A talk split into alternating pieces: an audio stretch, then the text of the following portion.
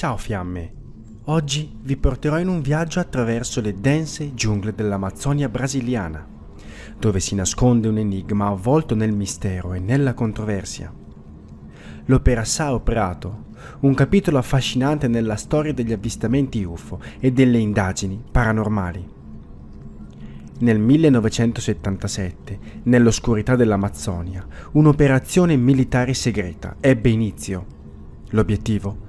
Indagare sugli innumerevoli resoconti di avvistamenti di oggetti volanti non identificati che sfrecciavano nei cieli e di fenomeni inspiegabili che sfidavano le leggi della fisica. Guidati dal capitano Oiranghe Hollanda, un gruppo di militari e scienziati si immerse in un territorio inesplorato, affrontando l'ignoto con coraggio e determinazione. Ma cosa trovarono in questa missione? Luci misteriose che danzavano nell'oscurità? Apparizioni che sembravano provenire da mondi lontani?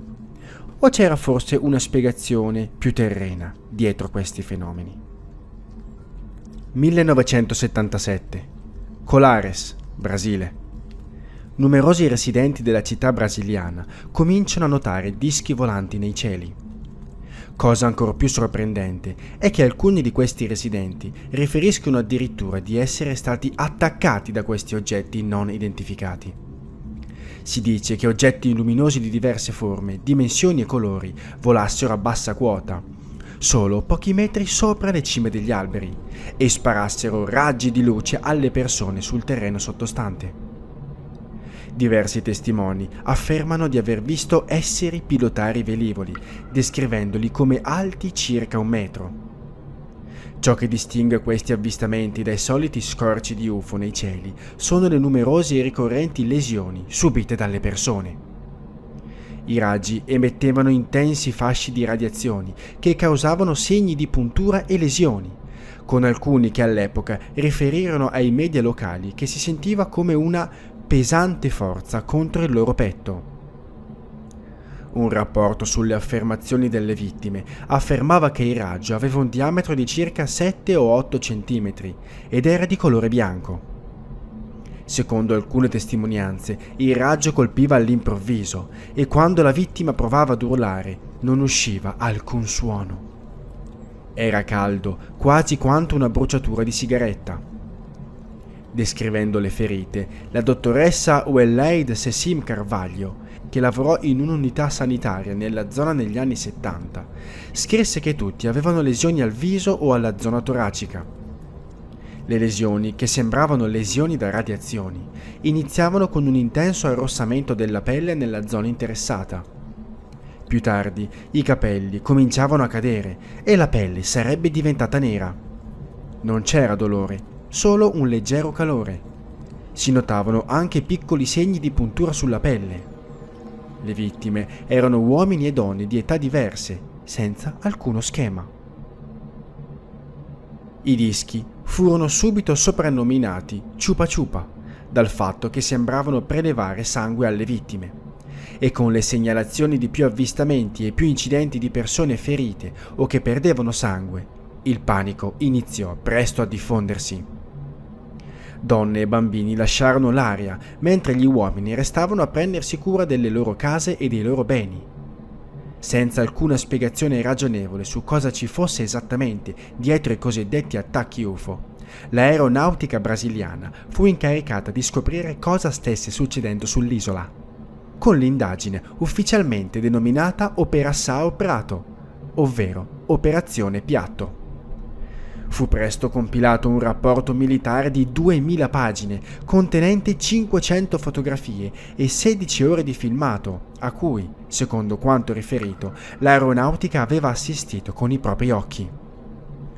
L'ufologo Daniel Rebisso Ghiese ha affermato nel suo libro Vampiros extraterrestre na Amazzonia che diversi militari hanno sofferto di esaurimenti nervosi, mentre altri sono impazziti completamente nel corso delle indagini.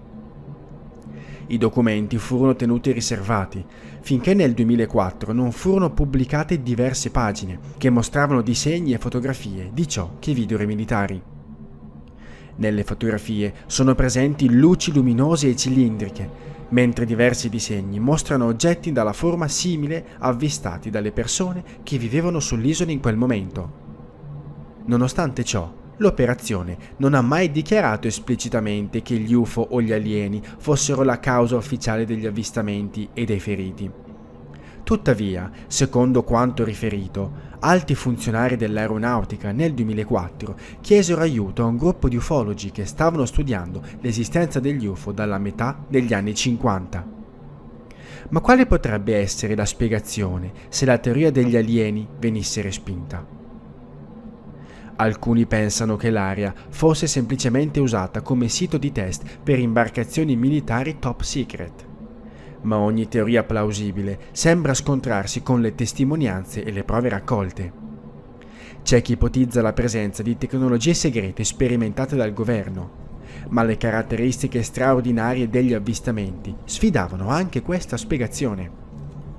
Ad alimentare il fitto mistero fu la dottoressa Carvaglio, che curò gli isolani per le ferite riportate dopo gli attacchi in seguito disse di essere stata costretta dall'aeronautica a mentire sulle loro ferite e a dire che erano semplicemente allucinazioni. La dottoressa oggi è certa che non si è verificata alcuna forma di isteria di massa o allucinazioni visive. Nessuno può avere lo stesso delirio, la stessa allucinazione visiva o uditiva nello stesso momento e in luoghi diversi. Afferma anche di aver visto lei stessa un UFO, aggiungendo ho potuto vedere il metallo brillante dell'UFO e non era un oggetto simile a un piatto, ma molto più simile a un cono o un cilindro. Inoltre, il capitano Uiranghe Hollanda, il comandante dell'operazione, rilasciò un'intervista nel 1997 a UFO Magazine, dove raccontò quanto fossero terrorizzati i suoi uomini durante le loro indagini. Ha continuato rivelando dichiarazioni di testimoni oculari che descrivevano i residenti che si svegliavano con esseri che indossavano indumenti protettivi, che sparavano raggi colorati sulle loro teste. Così come diversi agenti riferivano di aver visto strane luci emergere e tuffarsi nelle acque costiere intorno all'area, portando alcuni a supporre che nelle vicinanze ci potesse essere una base aliena. Tre mesi dopo aver rilasciato l'intervista, il capitano Hollanda venne trovato morto nella sua casa dopo essersi apparentemente impiccato usando la cintura dell'accappatoio. Alla fine dell'opera Sao Prato, l'Amazzonia conserva ancora gran parte dei suoi segreti. Le prove raccolte erano spesso sfuggenti e aperte a interpretazioni contrastanti. Mentre alcuni sostenevano l'ipotesi di presenze extraterrestri, altri erano più scettici e propendevano per spiegazioni più convenzionali. L'eredità dell'opera Sao Prato perdura ancora oggi, suscitando dibattiti tra gli appassionati di UFO, i ricercatori del paranormale e gli studiosi della storia. Questo capitolo affascinante e ambiguo ci ricorda che, anche nell'era della tecnologia avanzata, l'universo ha ancora molti segreti da svelare. Mentre lasciamo l'Amazzonia e le sue ombre misteriose alle spalle, ci rendiamo conto che l'opera Sao Prato rappresenta più di un semplice tentativo di risolvere un enigma. È un richiamo alla nostra eterna curiosità, alla nostra volontà di esplorare l'ignoto e alla consapevolezza che, in un mondo pieno di misteri, la verità può essere più straordinaria di qualsiasi cosa possiamo immaginare.